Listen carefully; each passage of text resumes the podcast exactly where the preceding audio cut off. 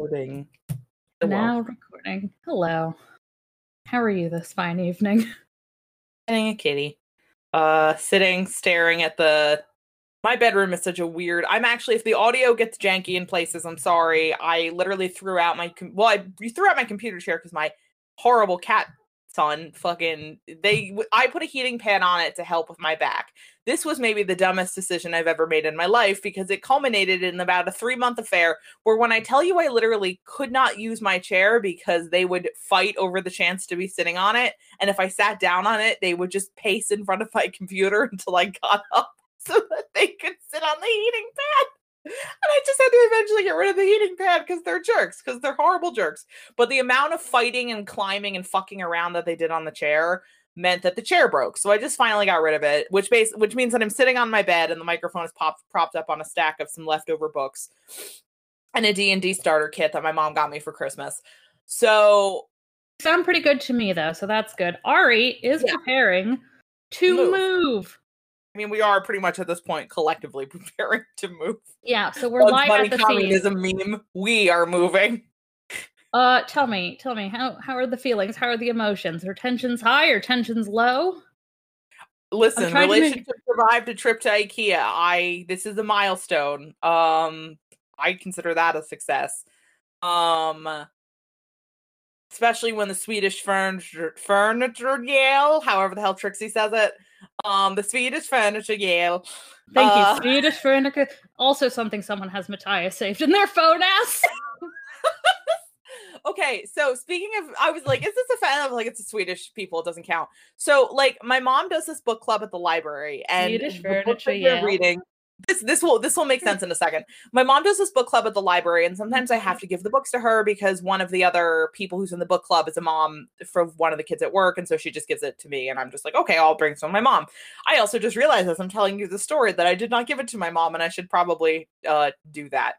But I'll do that in a second. Um, in any case, so I was reading the book. It's a book by Philip Roth about like the summer in Newark, New Jersey, and the polio outbreak. And I'm sure they're reading it because it's like relevant to COVID. So I'm sure that's going to be the theme of the discussion. But like, Ugh. there's a sequence early on in the book because it's in a pre- predominantly Jewish neighborhood. There's a sequence early on in the book. Is Philip Roth who's the one who wrote the um thing about Lindbergh becoming president that they made into the HBO miniseries? I don't know. Hold on, let me let me look. Is that the man in the high castle? No, that's a totally different. That's not written, I think, by a Jewish person, which is why we don't like it. Um, Well, yeah. That's more than yeah, fair. the plot against America. That is him. Yes. Okay. But there was like there was like this sequence where these like 10 Italian men pull up and start because like the protagonist is in charge of like a playground full of children because he can't go to the war because none of this matters. So he's like protecting all these kids. And that's really an important part. And so like they start because there's a polio outbreak and everyone's like all paranoid that it's coming from the Italian neighborhood.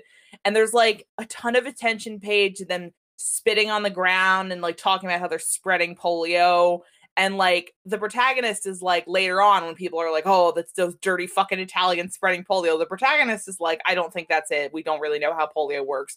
But like i was reading this book and i got about 80 pages in because i read very quickly and it was a small book. And i'm just like i actually was genuinely kind of uncomfortable with the level of contempt like, towards italians americans where i'm just like okay. All right, and let's see if we can't reach that level tonight. Um, Yeah, I think in terms of contempt for Italian, and I mean not like in a way where I'm like, now I understand because I'm not a fucking idiot, but it was like a weird level of like, just they they use like the dag dagos da- dagos whatever the fuck, and I'm like, Jesus, like it was like that level of like, oh damn, I didn't, I've because because racism against Italians isn't real except I perpetuate it every day, but like it was just like this weird like contempt and hatred. you know, and- Tim's dad had polio, yeah, and I mean, like, listen, it wasn't that long ago. and then he Vaccinate your fucking married, and then he married an Italian American. So, so you know, it just goes to show you racism is over against Italian.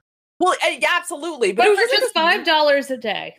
We can change that. it was. Re- I was just. I was just taken aback. I've never seen it in a work of fiction before. Because it's not really an issue, people really have to. No one's writing the plight of the Italian American. but like it was really weird. I was like kind of uncomfortable because I didn't know if the author like actually really hated Italians like that or if it was like I'm just like are we are we good? Are, like am I how am I supposed to be feeling about this? What's going on? It was weird. It was weird. Polio airborne. I think so. Yes. Um, I actually was reading it and I'm like, oh, one, oh shit, we didn't know how people got polio. That would explain why everybody was so paranoid. And two, I don't know shit about how polio works because by the time I was born, I was ni- I'm a 94 kid. I didn't fucking Yep, no. Um my grandfather and his younger brother I think avoided polio because they basically were not like allowed to go to the movies or any of Yeah, those hold on. I'm actually googling is polio airborne because now I'm curious. because he was born in 32 but his mom was a super paranoid depressive who never let them go outside and like that's that's very bad for your children but actually in the case of polio it's great for your children Yeah, technically. Emotionally, scarred him for life. Polio wise, never better Yes. Okay. So, um, it does seem polio polio virus is very contagious and spreads through person-in-person contact. It enters the body through the mouth and spreads through contact with feces, uh, or droplets from a sneeze or cough of Yep. an infected person. So yes, it is airborne. I mean, when you said it spreads, I'm just thinking about how typhoid Mary didn't wash her hands enough. And that's how typhus spreads so Uh, but but that's not to say typhus also spreads in places where washing your hands is not available, and that is not on the fault of the people in that situation. yes, that's just an unfortunate Um, reality of For example, Anne Frank died of typhus, and if you look at those Joe Biden, now Joe Biden funded uh, camps we have at the border, there is typhus in there as well. Ray. Because it just Typhus. wants to spread. So Yeah, there's a lot of diseases that we don't really come into contact on a day-to-day basis by the grace of like general sanitation practices and the second that those go out the window, we start having diseases again. Um everybody should be entitled to clean water and general sanitation practices. When they are not, it is an act of genocide. yeah, and I know it like that that might seem but again, as we just said, and Frank fucking died of typhus. So, Let's yeah, it's an episode. Yeah. yeah. Yeah. Wow, what a fun opening this has been.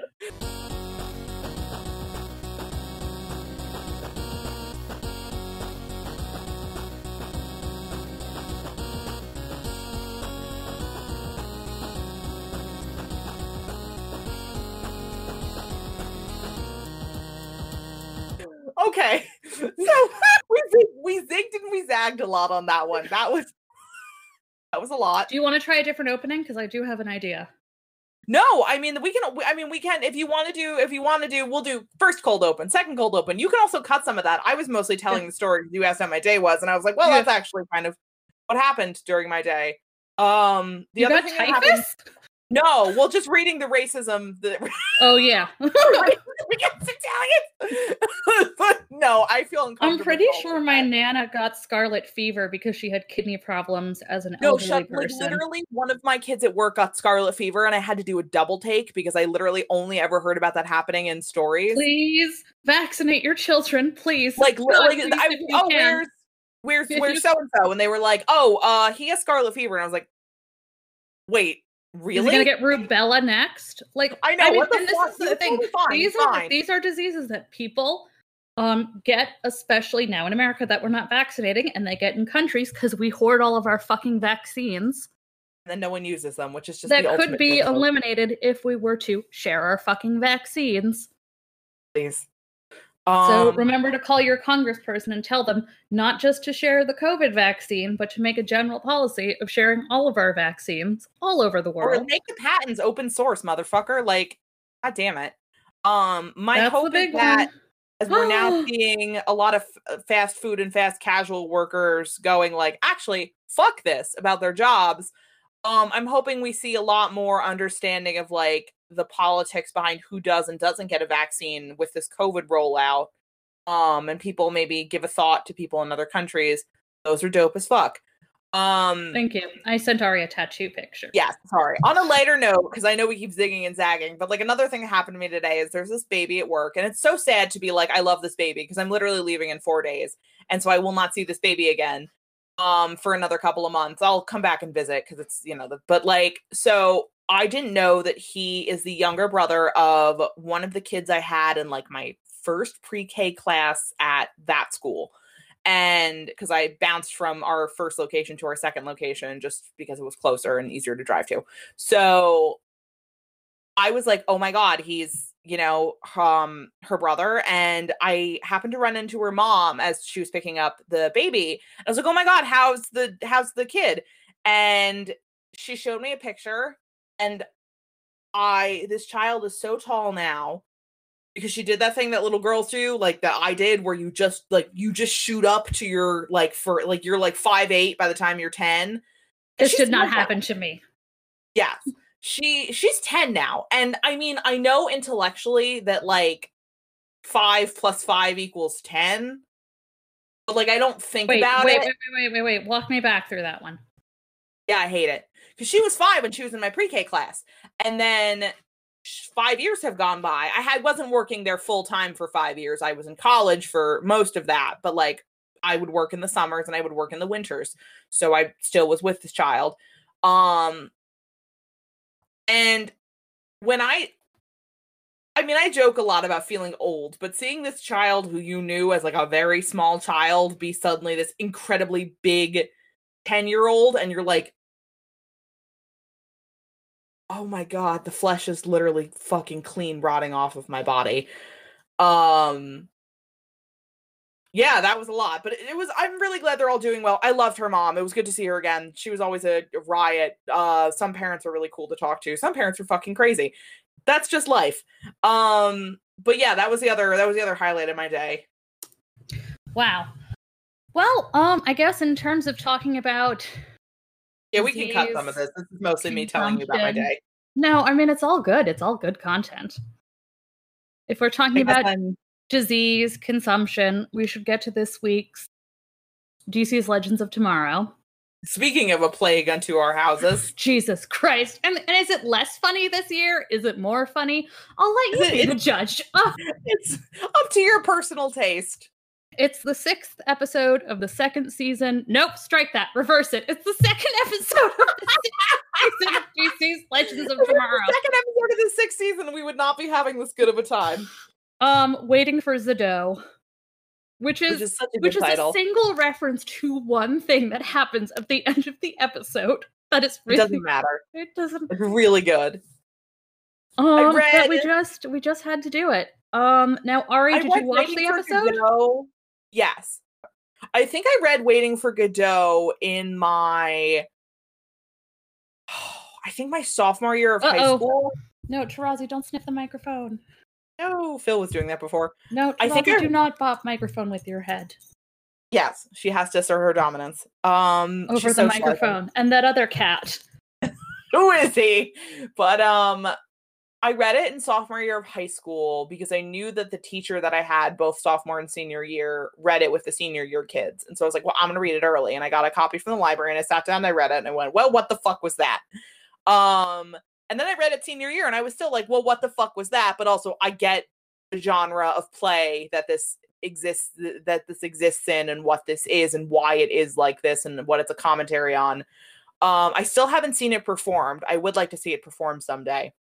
That would be pretty cool. You could argue that we're uh Vladimir and Estragon ourselves, just fucking around waiting for this show I to get know good. I had to read Waiting for Godot for a class, and we talked about how it's performed because um that's how you have to do things that oh yeah, okay, here's some news. For my birthday, I ordered myself a class ring finally.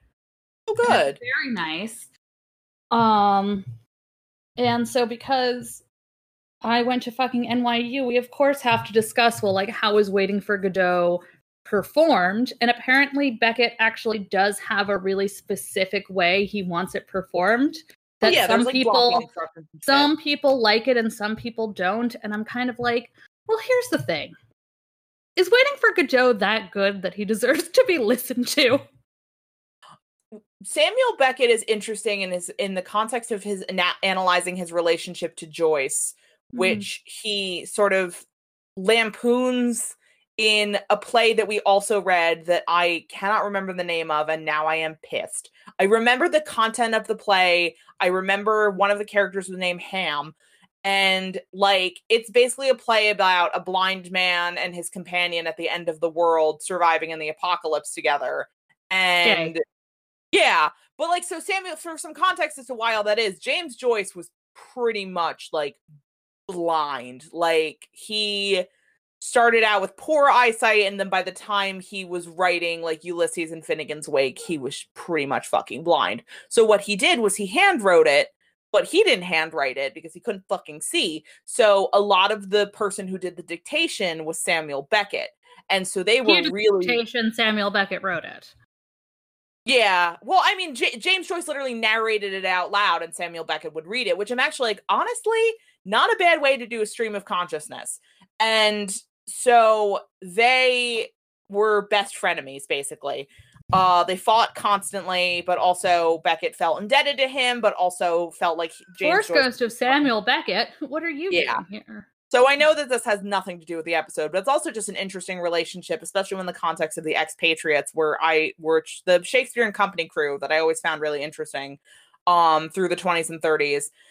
Uh, that I did You a mean lot the of people that we on. glanced at in season four and then never elaborated on? I was, I- I think I may have actually vented about how mad I was about that. I believe you did. because I was really pissed about it.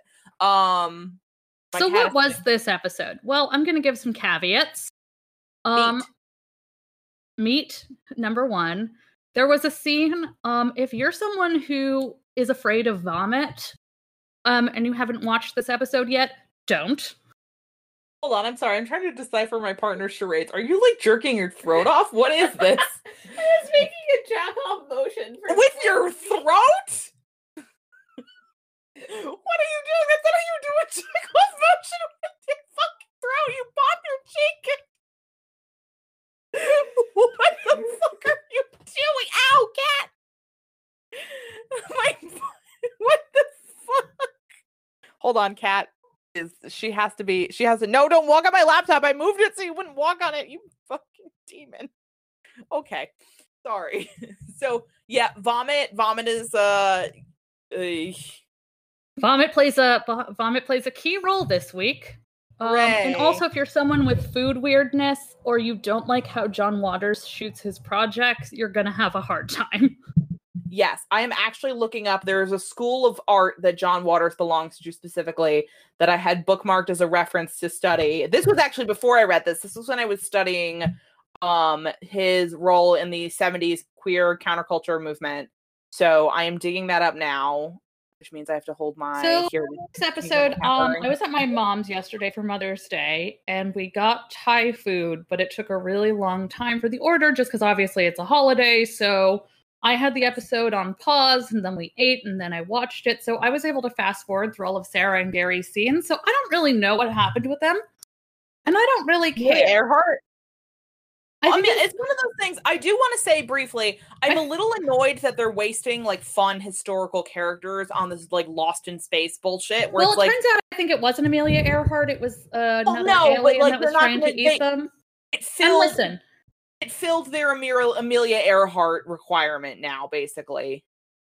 Hell is this? I'm so pissed. Amelia Earhart was eaten by crabs. I'm sorry to tell everybody this. I'm sorry you had to Yeah. hear it from me. But that's It's what rough. happened. She was probably dead before the crabs ate her. I want to stress that. I don't know if that helps, but Yeah, I'm I hope it does. find- this is a dark this is a dark episode. This This is is getting dark. I'm just googling John Waters. I'm gonna find this because I'm pissed off that I, I know I saved it. So I'm just looking up John Waters and digging up the school of of, like he literally and it's not like it was an art collective more than it was a school. Um Cinema of Transgression. Fuck you. There we go. Okay. Um so I'm gonna talk about if I can do that for a hot second. Um because I'm the most uh, pretentious fucking person on the planet Earth. I mean, it's not like Um, we titled our episode Waiting for Zodot or anything.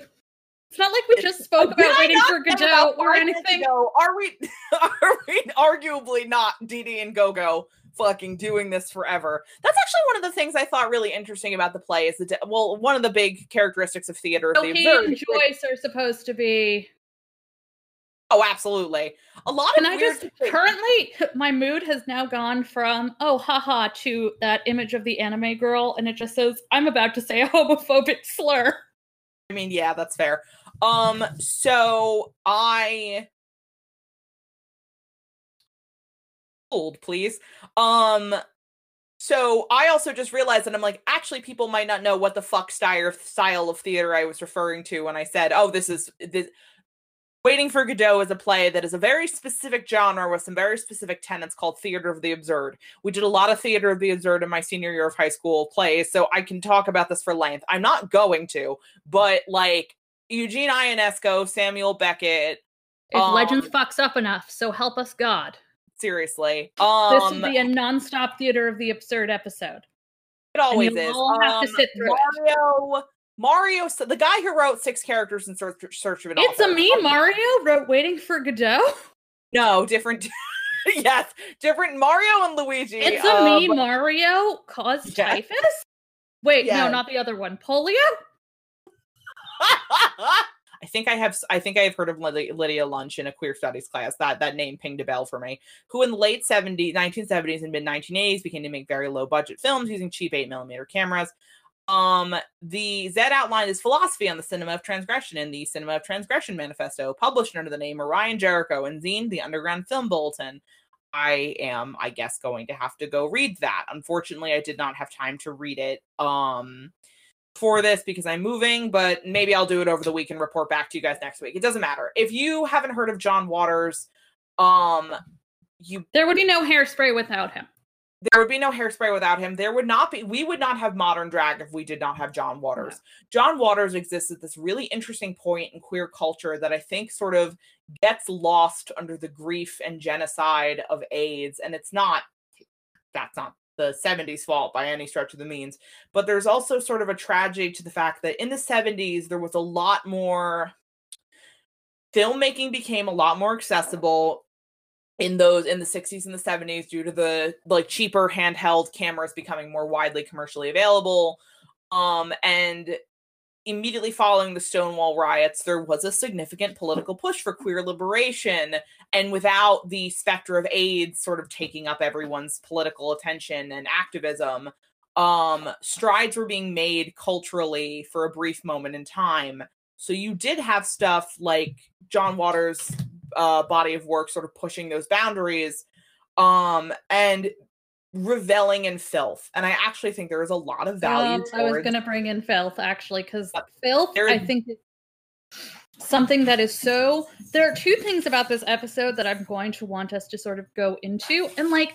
You can tell I didn't watch the Gary scenes because I know they used the word savage at some point and it was probably inappropriate and they probably did something bad about Gary's uh, anti-Semitism, and then Adam established in an interview that Gary comes from a planet that after men. you were like honey is this transphobic? And i was like i don't think Well, they thought i Um, after consulting Zach Angry they let me fuck Pedestrian, it.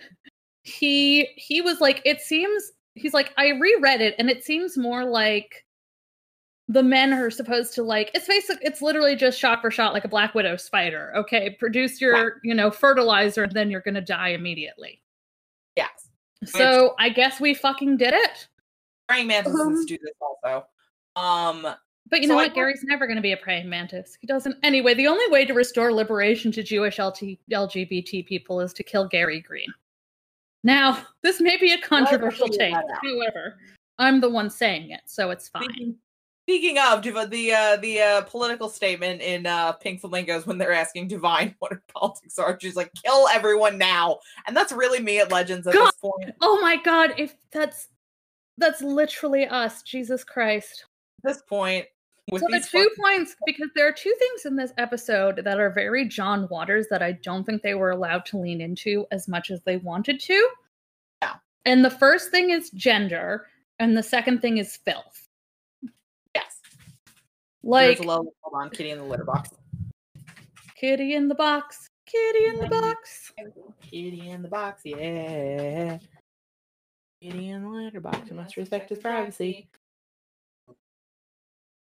Okay, so please continue. Okay. So because it's not super long, I'm just going to read the manifesto because fuck it. I think I think it's important to under I'm actually okay, just so we're not here for the rest of our lives. I'm going to read uh last two paragraphs because I think the last two paragraphs are the really relevant ones to this discussion and how we interpret this episode. Uh, this is from the Cinema Transgression Manifesto by Nick Zedd, as I said before. We propose that all film schools be blown up and all boring films never be made again. We propose that a sense of humor is an essential element discarded by the doddering academics, and further, that any film which doesn't shock isn't worth looking at. All values must be challenged. Nothing is sacred. Everything must be questioned and reassessed in order to free our minds from the faith of tradition. Intellectual growth demands that risks be taken and changes occur in political, sexual, and aesthetic alignments, no matter who disapproves. We propose to go beyond all limits set or prescribed by taste, morality, or any other traditional value system shackling the minds of men. We pass beyond and go over the boundaries of millimeters, screens, and projectors to a state of expanded cinema. We violate the command and law that we bore audiences to death in rituals of circumlocution and propose to break all the taboos of our age by sinning as much as possible. There will be blood, shame, pain, ex- and ecstasy, the likes of which no one has yet imagined. None shall emerge unscathed. Since there is no afterlife, the only hell is the hell of praying, obeying laws, and debasing yourself before authority figures. The only heaven is the heaven of sin, being rebellious, having fun, fucking, learning new things, and breaking as many rules as you can. This act of courage is known as transgression. We propose transformation through transgression to convert, transfigure, and transmute into a higher plane of existence in order to approach freedom in a world full of unknowing slaves. Imagine how good Legends would be if it actually did that. That's I think the thing is I'm like okay so I was actually I've literally been like okay so where does this episode fall short on that and this is not the fault of the all of director. well, that's kind of the problem is you hit a point where they're just like afraid to do this, and I'm trying to. Here we go. Well, because you know, I think about how we talk about how Ava Lance is so clearly assimilation and not liberation. And how this episode you got a lot of like Ava being like, oh, Sarah's my wife, Sarah's my fiance. And like how the assimilationist queer viewpoint is sort of the only one that gets seen on TV. Yes, and I will say And his wife. I mean, uh, sorry, not that. That is not. That is just standard. But like her wife and his husband are healing words. There's nothing wrong with wanting Yeah. marriage. I love marriage, and I do want to clarify. And I was actually Yeah. a friend pinged something today where I'm like, um, assimilation also is a different concept for trans people. Because that's they see a lot of people whenever anyone's like, "Oh, I want bottom surgery," especially people like, "So you're an assimilate?" And it's like, no, no, I just can't stand looking at myself in the fucking mirror, and I have body parts that are causing me constant fucking distress. Can I help you, bitch? And that's a whole other kettle of fish. So when we talk about assimilationism, we're literally talking about like cis white gays aspiring to become normal in the way that like heteronormative cishet couples are. Tran the, Yeah. the the idea of trans assimilationism is a thornier question we are setting aside for another We're time. talking about how Sarah and Ava are basically Ellen. Yes. And it's kind of a shame because if Ava was trans, canonically, you could do something with the fact that like Yep. that how those desire, how that desire of assimil- like you could do you could do any you could do something. You could really fundamentally you could just do fucking something. Which is another complaint I have about certain aspects of this episode that I'll get to later, where it's like, just do something. Yeah, we'll- this whole get to that. episode was sort of, I think, to establish Spooner as a character, which is like fine, Yeah. but you had Spooner who was dressed in a very butch way and who is not white. And then you had Ava kind of. I mean, I appreciate that Ava at the end of the episode was like, hey, I was being hard on you. I'm very stressed. Because she was. But what really pisses me off is like fans of Ava's who are like, wow, I can't believe who who very gleefully liked seeing Ava tell Spooner to shut up and like be mean to her because she was saying Sarah was dead. And I'm like, well, that one misunderstands the entire purpose of what Ava went through this episode. And two goes right back to that, like, because you can even see today this idea of like filth, the theater of filth, is so shied away from from so many communities because like, oh, straight people won't like us if we do that. Be filthy. Revel in sin. Fuck it. No cops. and no it's very dogs, no much like oh look at look at this non-white character dressed in an extremely butch way, and look at how Ava, who is not butch, and who is in the show very cis, um, look at how Ava like puts her in her place, and that is so antith like. And again, Ava learns her lesson. She learns she's realizing that she's having a hard time. Spooner realizes that Ava's having a hard time. It's more about Ava's emotional growth. But like, God, just the way that like I think if we speak about white sapphics TMTM, which are something both of us are technically, but when we talk about the white sapphic community TMTM, the lack of actual queer history and thought is almost astonishing. Well, they basically a lot of this Because stuff it- is it's- even when it's being written well is being Mhm. written as we're basically writing a cishet relationship. We're just swapping the genders of one of the people involved, and you're just like, no, I don't want that. On a slightly less heavy note, did you know that John Waters was in Alvin and the Chipmunks, the road chip? Did you know my dad actually met John Waters in a car once? There's a photo of that. with John Waters. Yeah, my dad was a big John Waters fan. I don't know how my Fucking dad I don't know how my dad ended up either being next to or experiencing a bunch of queer movements. I think it's because he went to Hampshire, so he was just kind of there. I yeah, I could believe that. Um, that But- I was just like, what? He was on some stuff Yeah. that makes a little more sense. He was also on Fish Hooks, which was a cartoon show that I never watched. It was like on Disney XD. Um, also in uh Clarence and that Mickey Mouse reboot. Uh, and some stuff that makes more sense. But I was just like, huh. I He's guess been in RuPaul's Drag Race. Uh, well, that just like that makes sense. It's like yes, John. Uh, first off, if John Waters said anything negative about my drag, I would just kill myself live on stage. Um, but uh, that makes sense. Like that's where he's kind of supposed to be. It's like that. That's a frog on a lily pad kind of scenario. It's like yeah, of course you're there, cause duh. Um, Oh, and John Waters is here, everybody. The force, Yeah, like, wait, the force goes of John Waters. John Waters isn't dead. I emote the emotion. And then John know. Waters The smoking a cigarette of John Waters. Next to Truman Capote's force ghost and going, I mean, I'd rather be dead than be than be seen alive on this show.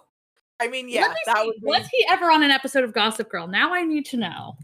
He wasn't. I'm checking because I happened because I was looking for the cinema of transgression thing. So I was like, let me just check his Wikipedia. no, he was never on Gossip Girl. He was never on Gossip Girl. He was on Law and Order SVU because I think I think I may have cameoed on Law and Order SVU at this point. No, I was I was in an episode of Law and Order SVU, but I did actually do that crime.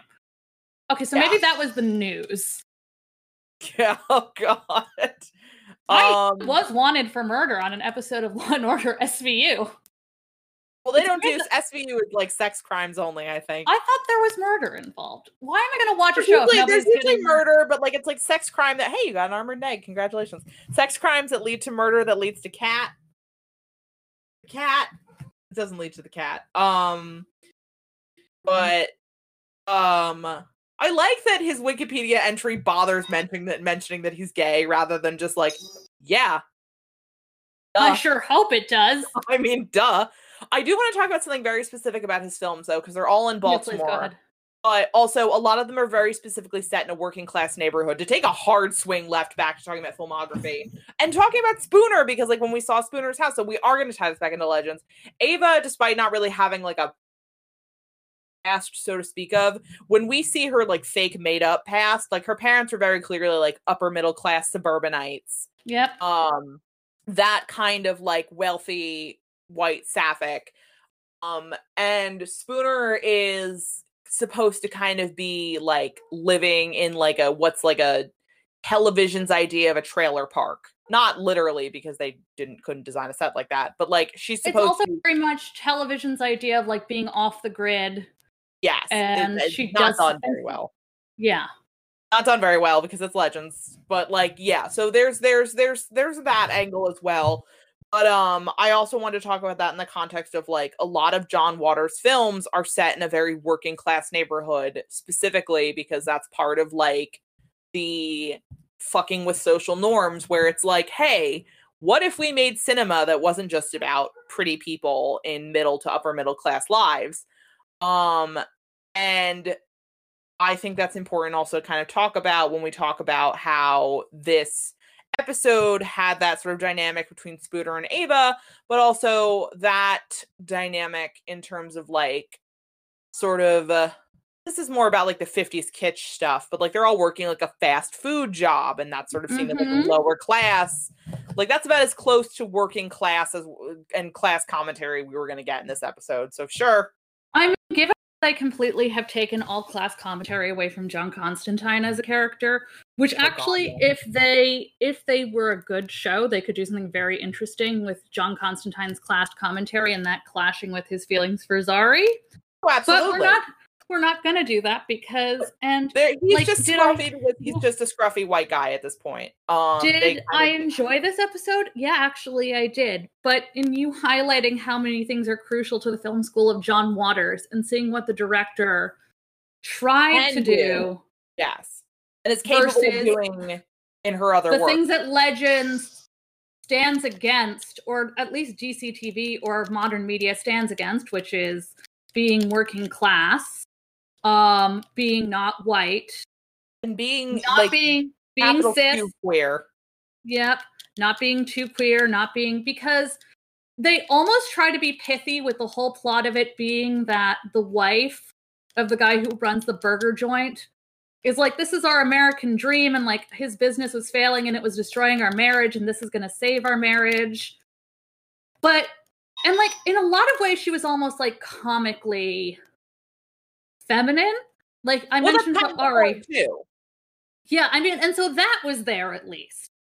But again, it was not Hold on. enough. Like she treated the cocoon like a baby, which again, you could have almost made a commentary with, but like she wasn't weird enough at, about it being a baby. Like if yeah. this were her, she would have tried to breastfeed it.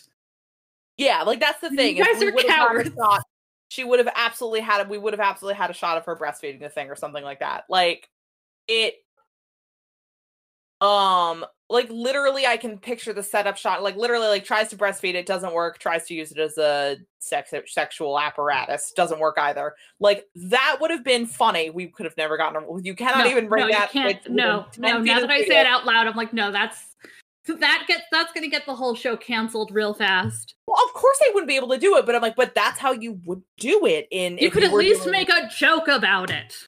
Yes, you can make Her being like, and I've breastfed it for two weeks. That's the money. Like that, something.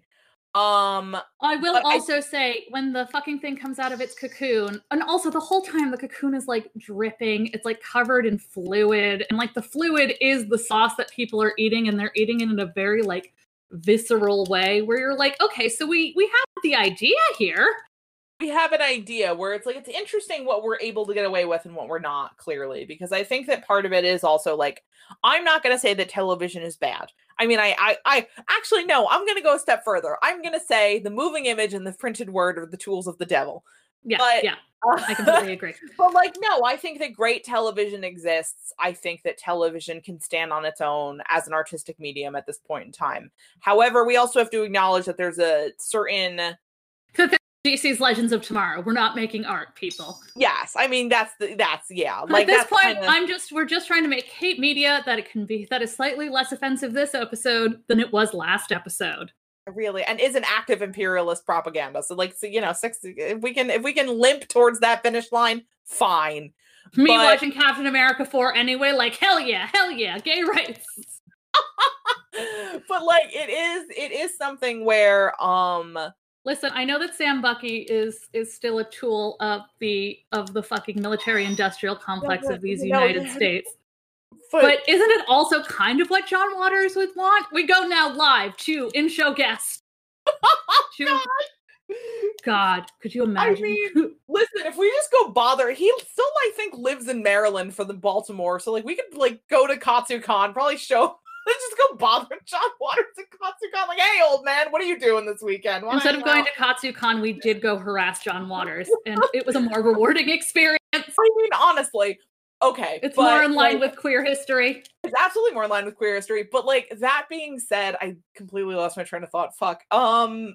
Oh right. Okay. So like there are some TV shows, even some network television is allowed to get away with certain things, but like Legends is not the kind of show that can get away with these sort of things. So I'm not even just saying that only premium television is allowed to push boundaries, but I think it's interesting seeing how much this show it's it, it if anything this episode was a good encapsulation of how much this show is trying. I think so, despite its myriad of fuck ups we're not arguing against that.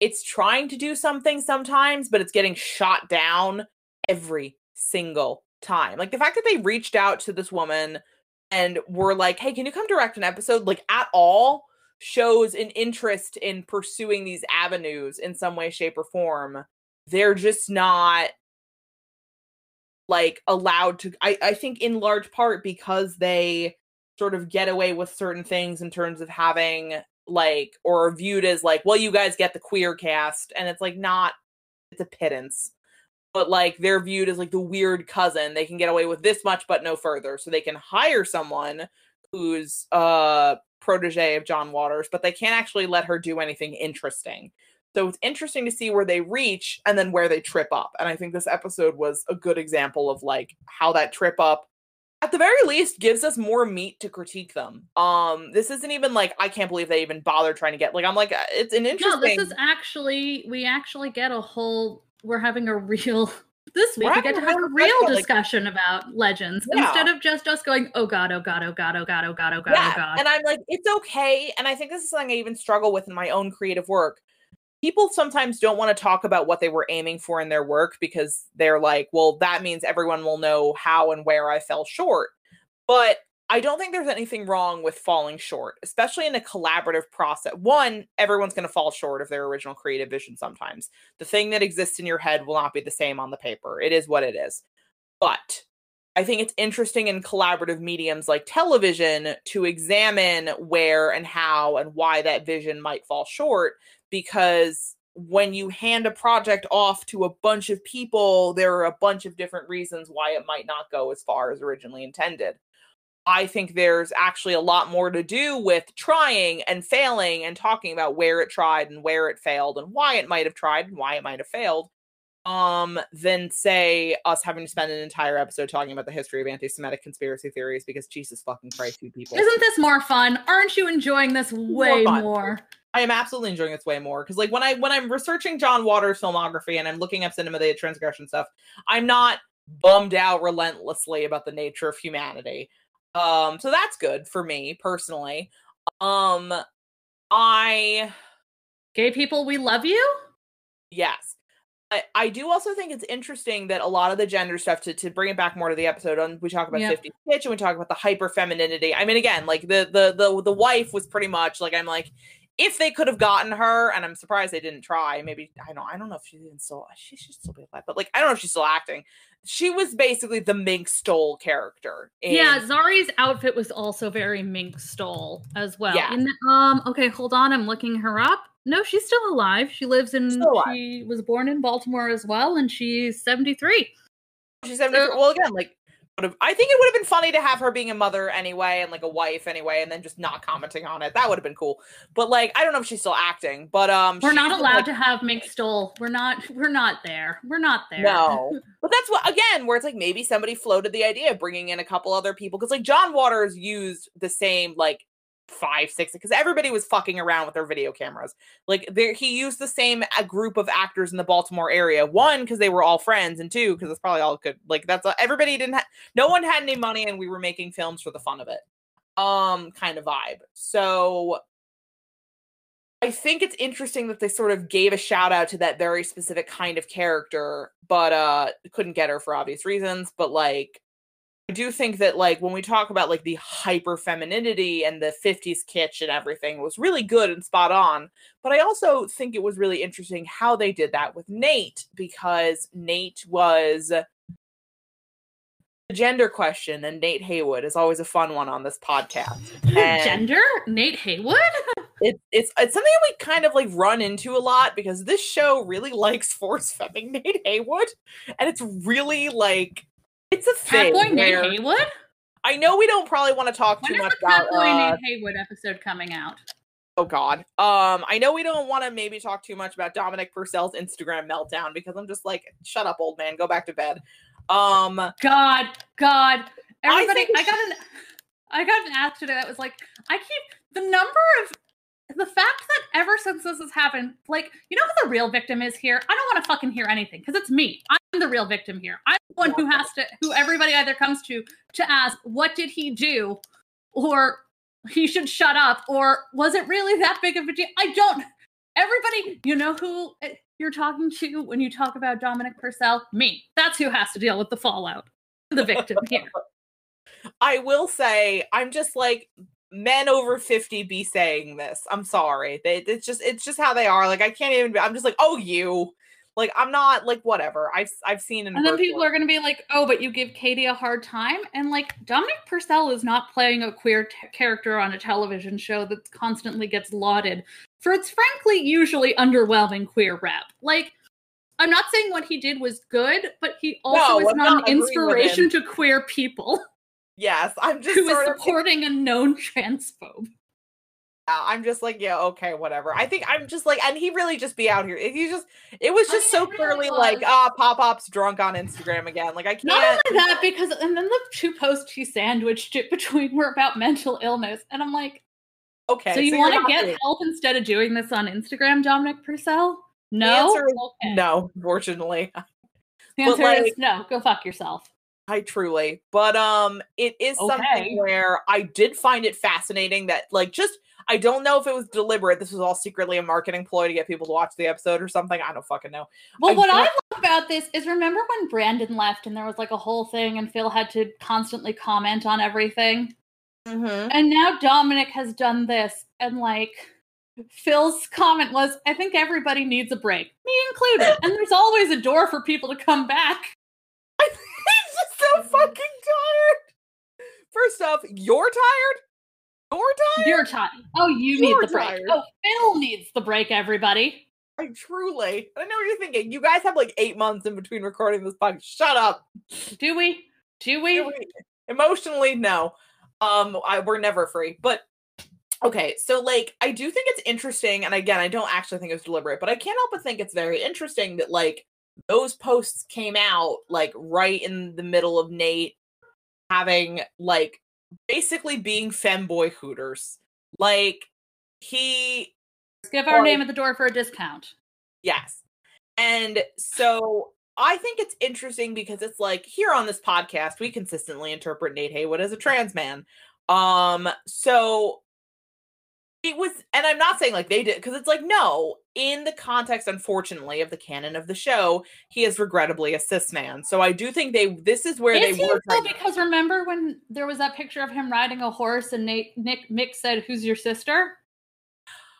I And it was a deleted scene, but I think maybe that I don't know. I, it's one of those things where it's like then we also have to get in the politics of an incredibly cisgender man, the uh, the most backyard grill, gold chain, Saint Christopher medallion having fucking ass.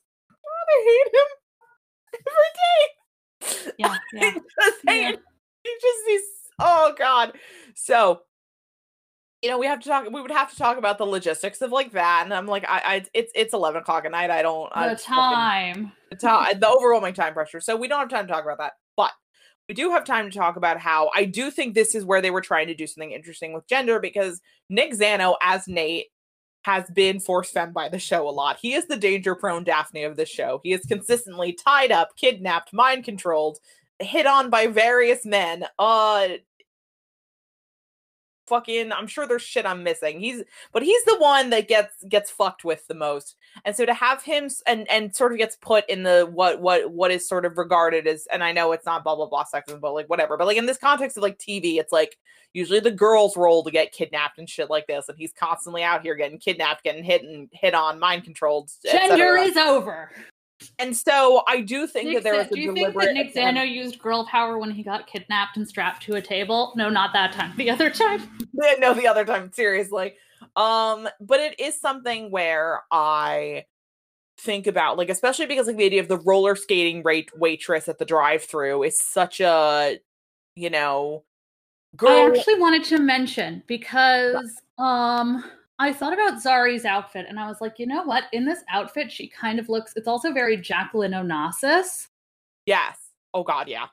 And so I was like, oh, I mean, because it made me realize, and I'm sure we've discussed this before, but I was like, oh, you know who also really um relies on John Waters' school is the Venture fucking brothers. Oh my god, absolutely. I'm genuinely shocked he hasn't cameoed, like, cameoed on shit before. I mean, I'm honestly, they probably know each other in real life. I could, I could absolutely believe that. Um, and 100%. that being said, um, I went to the Japanese grocer and I got this thing called strawberry milk, which is next to the tea milks, and it's in a can, and we're gonna see what it tastes like. One second, please.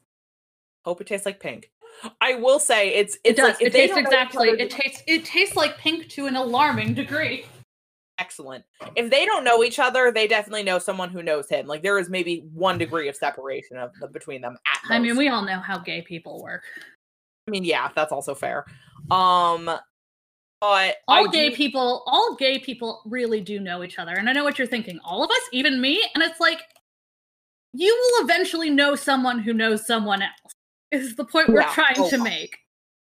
Yes, that's just how it even like even at this point, like it's one of those things where it's like, uh, yeah, by virtue of being at FlameCon more, I'm like, oh, I know that person knows that person. Like you just, it, it turns into a thing. In any case, um, this is the benefit of going out and making friends with gay people in real life and not looking at Twitter discourse on the internet, guys. Mm-hmm. Um, I mean, but it's been hard to do this that past year, so. I know, but in general, in a general sense, I want you to know there's life outside of the discourse on the internet. I mm. promise.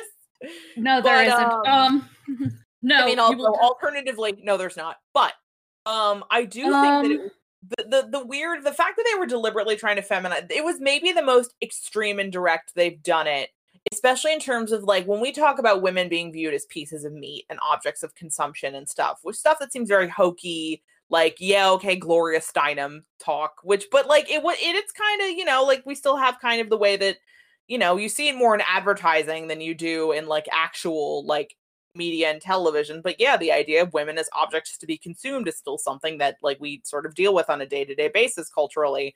So to have Nate being a femboy hooters in an episode about consumption and the filth of consumption and devouring like it's like there's there's threads where i'm like they're clearly tr- they're doing their fucking best to send out signal Which flares also then begs the question like okay so have you guys been doing this on purpose with nate in other episodes or is this director just coming and like i know you guys keep doing this by accident. I'm gonna do it on purpose. That's true and i mean because that's the thing is this is taking it to what i would argue is probably the most direct extreme we've seen on it so far. Um and I don't know if maybe someone on the show is just horny for Nate in these situations specifically, I guess. Phil. I feel like they're maybe trying to do it in a very shallow way. Of isn't it funny that the muscular strongman why are you looking at me like that? Am I getting called out for something, dear? No. You just gave me a look when I said they have a fetish for this, and you gave me a look and I'm like, what the fuck did I do? I, just, I, I am just sitting here. Trying to do the kitty thing where I like put my head up when you scratched my chin and I just kept looking at you so and then you said fetish. So I said, Hey, could you guys keep your fucking fur play off the podcast? we have, we have no, children that listen to this show apparently. No, oh god, cut that. No. I'm kidding. I'm kidding. I'm not cutting anything. That's filth, baby. Okay, fair enough. you know what? That's our excuse to have an unedited podcast this episode. This is podcasting filth. Um, but no, that was not no. But when, when we pet the cats, they'll like lift their chin up a little more so we can. Damien especially loves chin scritches. Um, I thought I was just being called out. Um, okay, what the fuck was I talking about? Jesus fucking Christ. Um, Nate Heywood is a whore, but I feel like they may have been doing it in a way of, isn't it so fun and transgressive and quirky that on this show with a female lead, shock and awe, um, we're having the man getting tied up and being put in these situations and needing to be saved and like very like fucking I just every I closed my eyes and I saw that fucking strong female character image that sexism is over one and I'm like Kate Beaton is the gift that keeps on giving. God bless. Um it I think they may have been doing it like that and then Rachel Talalay came in looked at that and went okay, so we're gonna take that to its logical extreme. And then we ended up here. That's my theory. I was gonna say if I have to pick a Venture Brothers character that would be from like on Legends and then to the Venture Brothers, it would be Nate. Because Yeah, he's oh just it's so he's so quintessentially the, the exact kind of character that like you know how they put cap their Captain America as stars and garters? Yeah. Which is just Captain America wearing like a garter belt. Well, you know that line in Next Wave where uh Monica is talking to one of the What is next wave? Next Wave is a six issue miniseries written by Warren Ellis during the Civil War era. Uh, that is basically written as Oh, Monica side- Rambeau. Yes. Um, written as a side story, sort of fucking around. It's really, it's really just Warren Ellis fucking around in the middle of Civil War for six issues and not giving a shit. And what's funny is it's, and again, I know Warren, Warren, like, yeah, fuck, fuck, but like, I'm just. So it was about- actually good? It's uh, listen. Okay. Warren Ellis is bad. We know this. If you don't know this, Warren Ellis is a sex pest. Um, so, but next wave is interesting for having been written in the middle of the circle jerk that was Civil War and was being very transgressive and irreverent and fun and fucking around and doing things that you basically weren't allowed to do in comics at that point in time.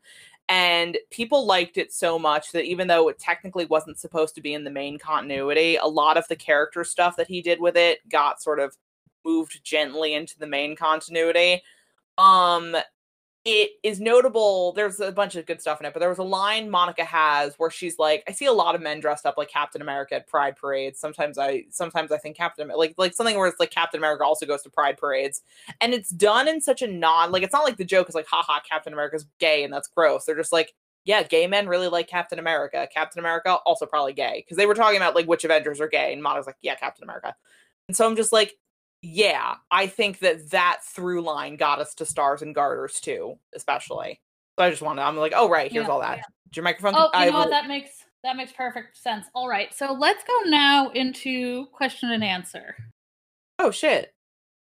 Okay, we actually did. Because we do I was have a few say, I was wondering, we should probably leave. I think doing a Q and A episode would be fun, even like even if it's direct. Either either they fuck up and we need to quit an episode and we're quitting in protest and we do a Q and A, or we do one like right after the mid-season finale. Um, and we leave it open until it because we've actually we have a lot of time. We have put a lot of time into this episode, so we could honestly wait on question and answer and then come back at another time. All right, Right. so we'll wait on question and answer, and instead. Let's do one for the hell of it. okay. Yeah, we'll wait. We'll like we'll we'll save it. We'll save it. Keep sending in questions, and we'll maybe just do a big one. Bum, bum, bum. So a lot of people get upset when they learn a show, film, person, etc. has a problematic or harmful element. Once you learn that element, you can never go back to the sort of mindless enjoyment of the property you once had. So my question is, outside the fact that it's important to recognize the harm these negative aspects can have, is always being aware the most harmful of the most harmful elements of a property necessary to create the best and most engaging fan slash viewer experience. Um, and I well, listening to that question and reading it to you out loud, I think Oof. in order to create the most engaging fan viewer experience, we have to consider what we mean by problematic because yes, being aware of if something is created by, for example, a sex pest is crucial or stars a sex That's why I didn't is just talk about next wave and not drop that in. Yeah. Yep. Like, I was actually like, Yeah. oh, this is actually kind of relevant because we were talking. We just happened to be talking about Warren Ellis, and like, I actually kind of. Uh, I happened to know about this a little bit before the news broke around when he was doing the last the, the season 3 of Castlevania because I don't want to name names because I like I just don't want to like get anyone in trouble but like I happen to know someone who is knows a lot of people in comics. And so I happened to be because I mentioned like really liking Warren Ellis and they were like oh um I have it on good authority that he's like a sex pest.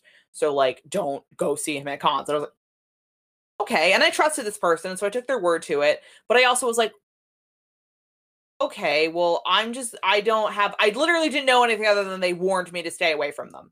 Stay away from him sorry Um, so it's not like I could have I didn't know anyone who'd been personally bothered by him. I didn't it wasn't like I was like I sat on allegations and did nothing. I just happened to have a friend warn me to stay away from him at conventions, basically. Um, so that which is still important. Which is still important. And like, listen, we talk about the missing if you i would actually recommend in in this specific context of what i just talked about if you google the missing stair article it's in, an interesting read when we talk about like what are like whisper networks and these are sort of what happen a lot in comics specifically where everybody a lot of these people it's an open secret um like when Eddie Berganza got fired from DC Com everyone fucking knew for literally years and years and years that he was a piece of shit but nobody fucking did anything about it because comics can't police itself and it was literally took BuzzFeed News breaking the story for them to go okay public scrutiny is on us now we have to drop him. So when people say it'll be resolved behind closed doors don't ever fucking believe them. Take it public make them make them fucking pay for it. Um people will only kowtow to public pressure in positions like that. You have to put the heat on them. In any case um that's one of those things where it's like when i literally i like why i felt like I've had to bring up that it's like i'm not giving a tacit endorsement of warren ellis because i'm talking about Nextwave as like a person um i actually was like my immediate go-to was like please understand that if you like something that has problematic elements in it this does not accurately reflect or gauge your morality. Like that's my big thing. But then this episode, can you actually repeat the last sentence of the question? Because that was the thing. I was like, this is interesting. I. I want to talk about that more. Okay. Once you learn that element, you can never go back to the sort of mindless enjoyment of the property you once had. So, my question is outside of the fact that it's important to recognize the harm these negative aspects can have, is always being aware of the most harmful elements of a property necessary to create the best slash most engaging uh, fan slash viewer experience. This is that's what's interesting because the first part I think can be wrapped up very neatly in what you watch and do are not reflective of your morality, um, good or bad. So don't worry about it. Um, you know, just just just like the second part of like what creates the most fulfilling experience that's what's really interesting to me because i would argue that you can hit a point where you're you're you're beating this thing to death. I have listened in on discussions or participated in discussions where i have felt like i think we're beating this horse a little too hard to death. Um and obviously everybody's line is going to be different but after a certain point when we talk about literally engaging with the work and not critiquing the work because if you're critiquing it there's really no such thing as beating a horse to dead because you can critique it however the fuck you want you might not be right but you know um there is a certain point where it's like you have to be like is it worth engaging with it if i'm oh this if i'm looking this hard to find this much problematic shit in it because then just after a certain point don't engage with it. I'm not going to be fucking sitting here watching like I don't know Supergirl. Yeah. I was like I was literally like I like I'm not going to fucking sit and watch like like hate actually hateful violent not violent like that like eh, violent as in like violent against minorities um and oppressed groups kind of content and go wow this is really problematic and here's how because yes yeah yeah it is um, so after a certain point, if you're finding this much problematic content in it, just disengage. Like literally just go, okay, I'm done. Don't talk about it, block it, mute it, block anyone who talks about Say, it. Say, as a Jewish person, it does become very difficult when you're seeing a lot of people, for example, watch like WandaVision mm-hmm. or The Boys. Oh and boy, I, because the Boys has a lot of basically anything that takes a character of Superman or Captain America and is like, what if he was bad actually? And I think I'm going to sidestep Invincible in this because that's more of a parent narrative and they just kind of used Superman. Like he's very much not. well, first of all, he's voiced by J.K. Simmons, so how can I stay mad? That's more about it being an abusive parent yeah. But there are a lot of elements of anti-Semitism in a character like Homelander, for example. Yeah, if you're gonna or, if you're gonna take Superman and make him a Nazi, you should go to hell. I just feel like So I know I know we talk about not judging morality, but it's like no, in this one in this one exa- like fuck fuck you for that. That's like but that's actively malicious and, and like again, I don't know the moral the moral viewpoints or whatever of someone who just happens to watch the boys. I'm not That's going true. I mean, I have friends who have watched WandaVision um, and who have, you know, donated to Romani um, help funds, um, sort of as a form of reparations. And like, do I think they're a bad person? No. Am I annoyed that they watch this show? Um, yes. Um, and as a person who is friends with them, you know, you are sort of, if someone is engaging with content you're uncomfortable with, you are allowed to not engage with it when they talk about it. Oh yeah, you don't have to Um, that makes you uncomfortable. But I also don't think, I mean, everybody is going to have their own limit. yeah. So what we have to say, especially in context of that, is not something you should then take and like if you're having a disagreement with a friend to be like, well, these two podcasters. Like God, please, please no. never use us in any argument. This is a ding dong podcast. no, we don't. and you will yeah, lose. Somebody said like they're like I get all my and I'm like oh god, please don't. I But, thought you were being. I hope you're being person who said you get all your news from this podcast. I pray that you are being I- sarcastic. I please, please, please, please, please. you owe that to me. Yeah, but like it's something where because I know we've talked about that before, but when it talks about like engagement and like if I there are certain things where it's like nobody likes to know the bad stuff about the things they like. Like when I like actually I, and I hate to keep harping on Warren Ellis, but like I Please go really- ahead. I really did like a lot of his work, a lot. And like I don't I don't think that's like a good feeling. I don't I think we don't I think framing it as positive is kind of unfair because it's not like I was like, "Hooray, I know this awful thing about a creator I enjoy. I can't wait to apply this retroactively to all of their work." Like It's that's not, your fault if someone is a shitty person. that's That's it. first and foremost. Don't hold that. You Don't hold yourself tell- accountable for your favorite creators' decisions. Like that doesn't unless you're blindly supporting them, then it doesn't fucking matter. I Um, mean, even Tim, there was a band he really liked, and he's like, I wish they didn't suck. And I was like, oh, what did they do? Assuming they would be like Nazis because he likes metal music. And then it turns out that like the lead guitarist or the lead singer is like, no, a convicted pedophile what- at this point. Yeah, he had child. He was convicted on charges of child pornography. It is Lostprophets, yes. Yes, because I actually remember hearing about that. Okay. And Tim Um, is like, that's one of the only times I know that, like, because he still had iTunes. I think he still has iTunes, but like, he went to his iTunes library and he just deleted the entire catalog. Because it's also one of those things where, like, if Tim has a friend over, he doesn't know if that friend is a survivor or not. And if he's still listening to this music, Yeah, and not- actually, genuinely, that's and really. so we do have to put this at sort of an even Tim, an even Tim knows point. But Well, like, there- I think, I being think convicted- There are also lines, and I think that's and everyone again, as we that's said, a very hard line. yeah, that's like there's like it's like there's there's always, and we've talked about like it's there's always the the the the the, the p word slash Nazi exemption where it's like no, that's a pretty much a hard like no, even associating with their work is like shitty, don't do it. But like we unfortunately have diluted the word problematic to go from someone like that to someone drew fan art I don't like.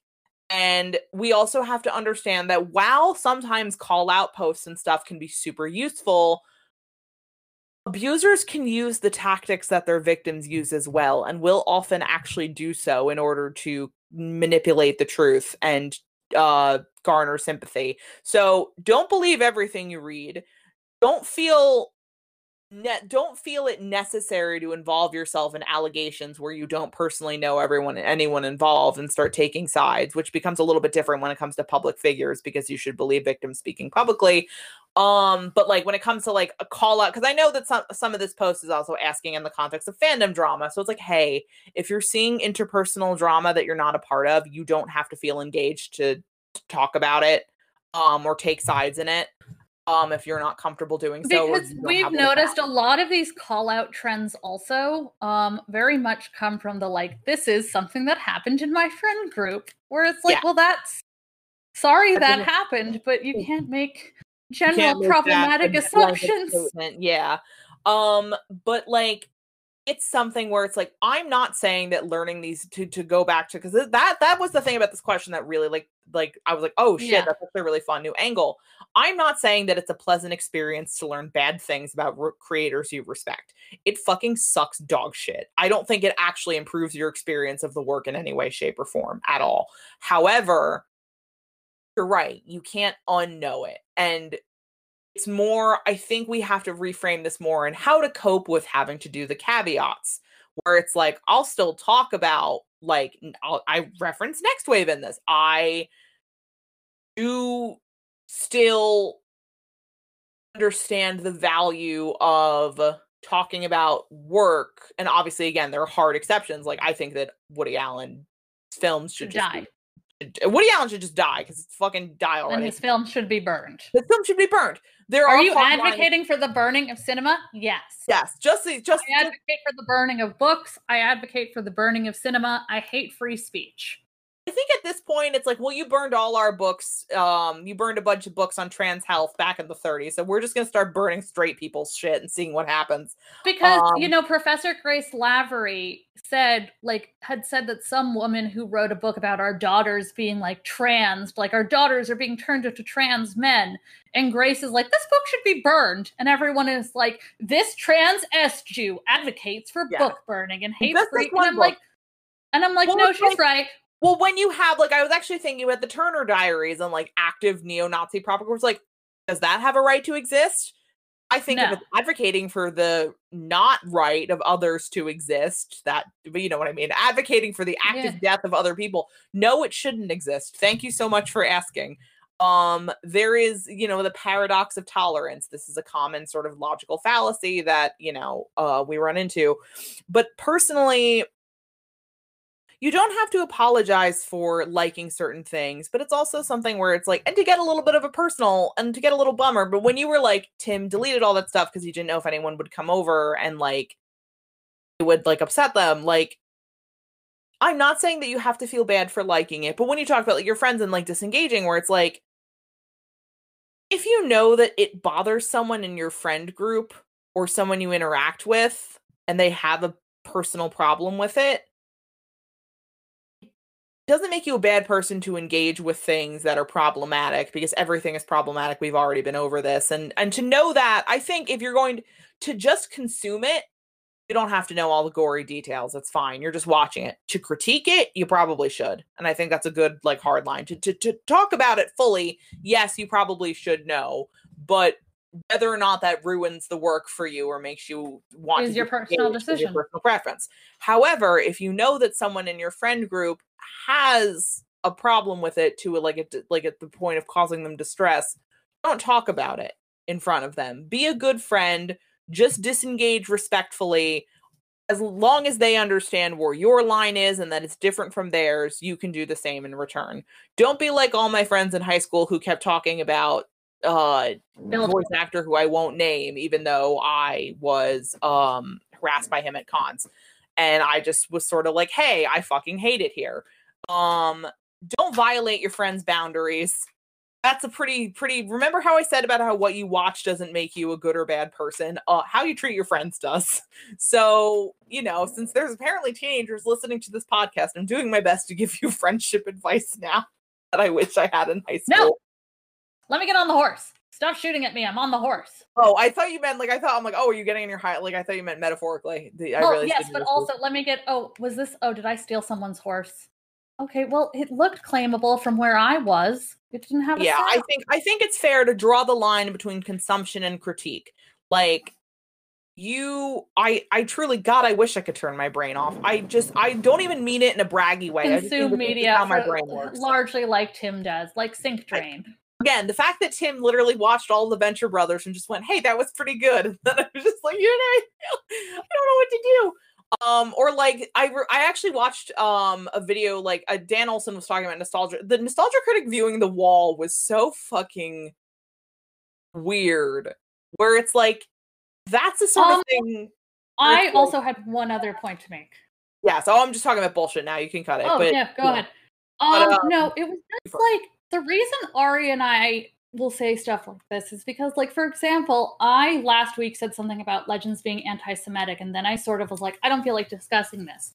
But a lot of other discussions of it started being had. And I'm not saying I'm the only person that people get legends news from, but I think we all know. And you're the one running their PR department at this point, unofficially. At this point, I am owed. Oh, you need a break? I need money. Yeah, that's fair. I am owed compensation. you may be entitled to financial compensation, etc. So with that being said, um, there is also sort of a thing that I feel and Ari and I both feel, and it's not like, oh, who watches The Watchmen and we're doing some kind of noble good because we're not.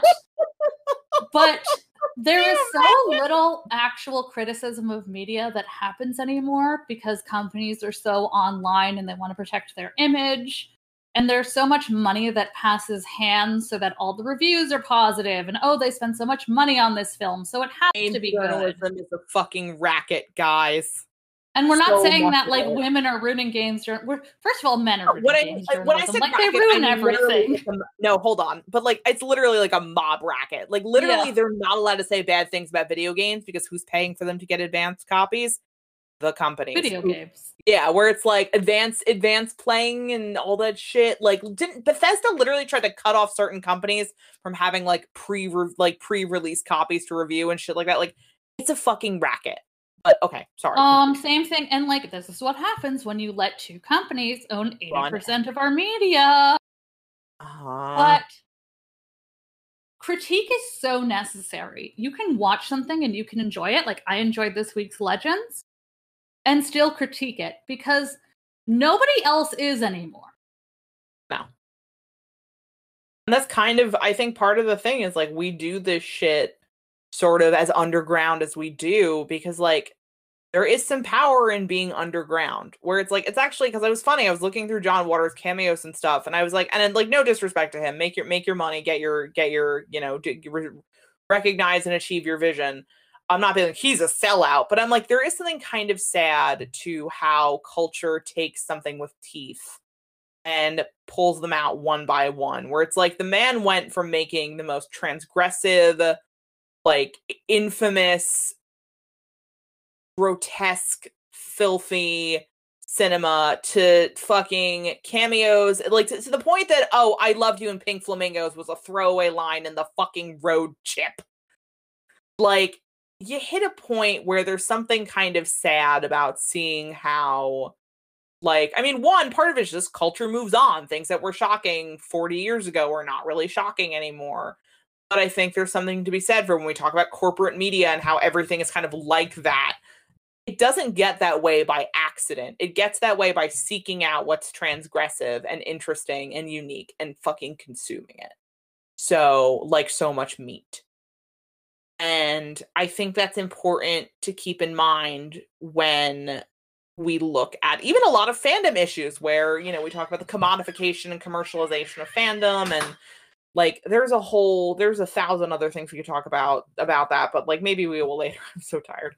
But um i think it's important to hold on to what makes something transgressive and to be aware of the larger culture's attempts to nullify change neuter or subvert that for their own gain and critique genuine honest critique is a valuable tool to keep that transgression alive and well and mean something. And that's not just me hyping myself up because I have a podcast that complains about a shitty TV show. I mean, in the yep. broader sense. So yeah, it is good to critique. It is not. It is good to do anything other than blindly consume. It is good to not let neoliberal capitalism have you defining your morality by what you consume. You um, also however, have to take a look when you're making critique and ask yourself, because we did talk about white sapphism, for example, oh, yeah. here. Um, have I been trained to believe that this critique, this is critique, like in the example of a ship we won't name, where it's really just supporting whiteness, cisness, oh, yeah. the cult of white womanhood, all of that stuff. Because critiquing a show, for example, because some white ship isn't happening, not transgressive critiquing something else does also mean critiquing yourself. Correct. examining your own biases and prejudices, how you got to the opinion you got, because you didn't just get to that opinion in a vacuum. You got to it through the filter of your lived experiences, good and bad, and your you know your your your you your individual complex play of identity and how you see the world and how it shapes you. And uh that that will influence how you critique and it's good to keep i mean i guess basically the best advice i can give you on this front is be open to new experiences and points of view. Be empathetic. Listen to other people. Think about where your ideas are coming from why you're having them how they make you feel Read a book. Read, a book. read read read books please god read read books um I would- read I will- different books Read many a book. read many books and i guess that's i think i think i think that's yeah that's it Because Uh, otherwise, what you're going to end up with, and I'm going to loop us right back in, is that, you know, every DC TV ep- show this year feels a need to do an episode that talks about police brutality and Black Lives Matter, which is, again, Common commodification of a movement. They can de-teeth it by putting it on TV. they de-teeth it by putting it on tv and they do that thing that i want to talk about because again it seems very Anyway, obvious the focal point character was Killer Frost, aka Frost, aka Caitlin split in two, and she was on trial for her crimes against humanity, and she went to jail. which thank god but like second off Listen, I'm an abolitionist, so I think that I personally should get to put Danielle, allegedly, and the character of Caitlin Snow and her alter ego Frost, not allegedly because they're fictional, to the electric chair. that's fair um I Does anybody also- know where I can get an electric chair? we could probably jerry rig one. In any case, I do want to. I do want to say, like, on that note, though, in terms of like when they put it, when it's also like just to go back to one last point of cultural critique that did remind me. You remember right after George George Floyd's murder, um, yes. when they started being like, I'm not going to voice this black character anymore because I would be taking that role away from black people, kind of like cultural stuff where they like banned you know, they they they they they removed some stuff off the air, some voice actors stepped down, some shit like that. Yep. Where like nobody was asking for that, nobody wanted it, no one needed it. That's not the point. That was, you know, I, I a lot of people were citing Malcolm X talking about how they do this shit. Well, he didn't say it like mm-hmm. that, but like paraphrasing, about how they do these minor cultural changes to make like people arguing for liberation sound like they're fucking crazy people or like they're whiny like SJU snowflakes who need to be in their hug boxes on TV or whatever the fuck. Like, don't fall for that shit just because they're doing Black Lives Matter. They're trying to make it seem ridiculous and overwrought, and also the problem of superheroes and things in TV, um, instead of real things that happen to real people every fucking day. And so don't fucking fall for it please remember that this is not actually meaningful critique or examine it. It literally cannot be. The system that Cape Media, especially and specifically exists in, will not allow it. It is not meaningful. Do not give them a single fucking inch of credit for it.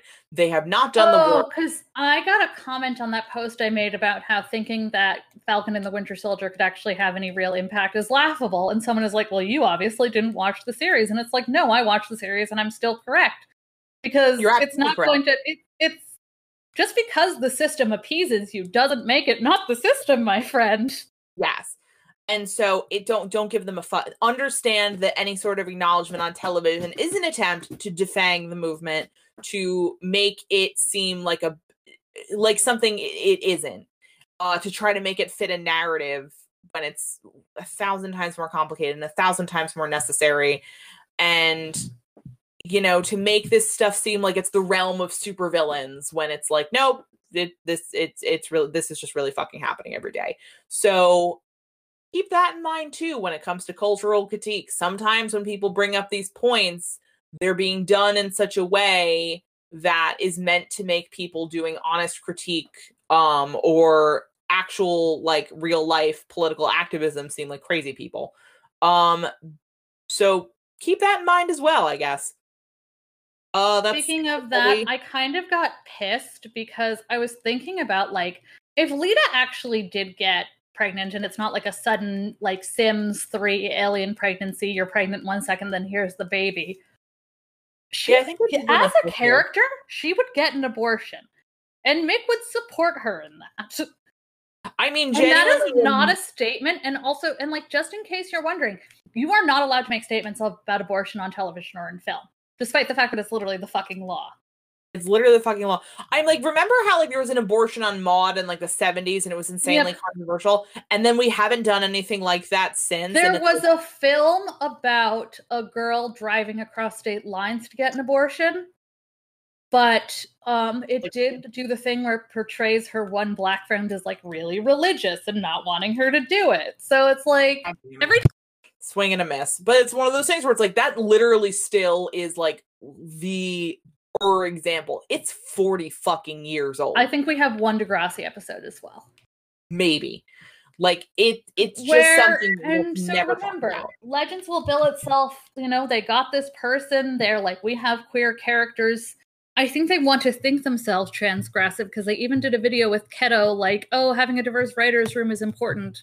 Um, not Rachel though; she's a anti-Semitic slur. Um, but I like how this implies that you're a member of the writer's room.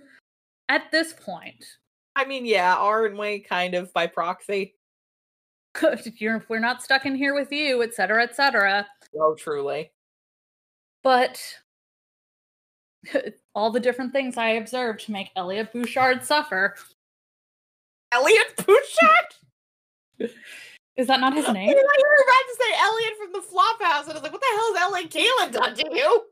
Yeah, Elliott Kalan is the avatar of the fucking eye. Right, Legends likes to bill itself as transgressive, but it will not have an episode about abortion.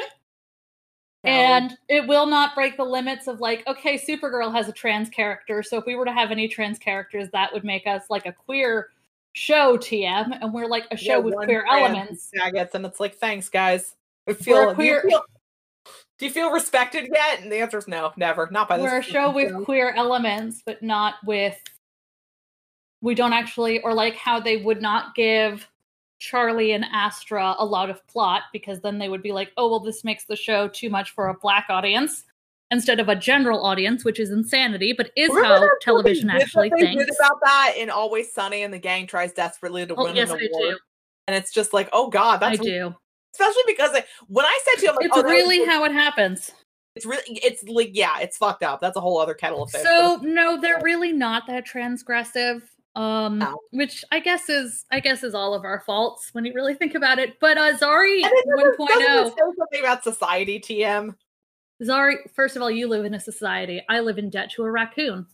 We are not And home. um Oh god, Zari we didn't- 1.0 made a made an appearance at the end of the episode and she was in the totem and she was able to split it for Behrad and Zari 2.0, which makes me think the whole reason I brought up Caitlin is because I think we're gonna start possibly switching between the Zaris.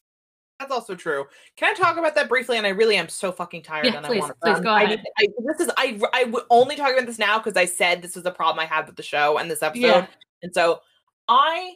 It annoys me so much that they literally did a magical hand wave of oh, and there's two totems now because it's like okay, so you could have done literally like i can think of immediately off the top of my head three different plot, plot lines you could have done from the siblings having to share the totem and the relationship. Then it becomes too much of a non-white person show. Yeah. It literally would have been so much just anything, any modicum of effort, effort, any mode, any a- fucking anything, anything, anything. There's you could have done any, just do fucking something with it. So to have that kind of hand wave was just so exhausting and disappointing. Like it's nice that they both have powers. Don't get me wrong, but just from a writing standpoint, so you literally did it. Like you just like magic hand waved the problem away. That could have been interesting for at least another couple episodes of like strife. And last season where they're like, oh, the Tarazi siblings are going to have conflict. Just kidding. It's one episode because we need to get back to whatever the fuck Sara's shoved her fist into this week. Let me ask you something. If Ava got married to a cardboard cutout, would any of you notice? No. If they were both cardboard cutouts and they got married, would anyone notice? Would I ask notice? you, ladies and gentlemen of the jury, is this does this look like a man who has really had all he can eat? I mean, if Ava got married to that cardboard cutout of Edward Cullen, Robert Pattinson is Edward Cullen that one of my friends in high school had that scared the shit out of mom. because every time she would come into the room and the lights are off, it's just this horrible fucking shadow beast in the corner. And I know what you're thinking, why are you friends with someone to cut out? It was a bit. I think someone got it for them as a joke. I don't. I don't fucking remember. It's been years. Um, if Ava got married to that, would anyone notice? And the answer is no. Um, it Wait, wait, wait. Last thing, last thing. This is how we're going to end the episode because I have yeah. been thinking about times in DCTV where one person has interrupted another person's wedding. Um, this is unrelated to Ava Lance getting married. I'm definitely not planning anything. But remember how, I mean, and yes, a lot of West Allens were rightfully upset that Olicity, which is a couple with two white people, one man and his hostage, are. I mean, truly um, sort of stole, got married at the same time West Allen did, and sort of like stole that from them at the end of that crossover, which was just an yeah, anti-Semitic was... mess to begin with. But I've realized. No. Not you. I'm not, have, I'm not saying no to that and saying no I to my I realized there might have been a big misunderstanding because here's the thing: is when Diggle goes to marry Barry and Iris, Felicity asks him to wait, and I think says marry us too. And I think she was Iris. trying. She was trying to marry Iris she was like, "Oh, if anybody, if if we're all getting married to Iris." Oh, we're all getting and, and there was Iris. a huge misunder and there was a huge and tragic misunderstanding. Oh no! Yeah, and I believe I this because she probably wanted it nullified, and Iris convinced her to stay for the insurance money. And Iris probably said, and I quote, I mean, how long could that idiot stay alive for anyway? And three years later, he was dead, so. Yeah live your dreams. We call um, that financing. I think that's that's that's called a five year plan. Um, and sticking to it. But uh, yeah. Listen, Barry may very well be be dead at the end of the Flash, which means, I mean, like, listen, Felicity apparently in twenty years has to go guard the fucking eternity gates to make sure Oliver stays in hell or whatever. I mean, she could just be like Sailor Pluto. It's fine.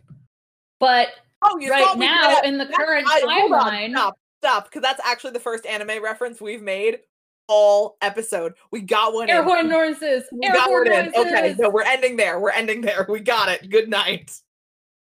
All right, we did it. Good night, everybody. Good night, everybody. I do want to hear what you have to say, but I was like, no, that's that's too good not to end on.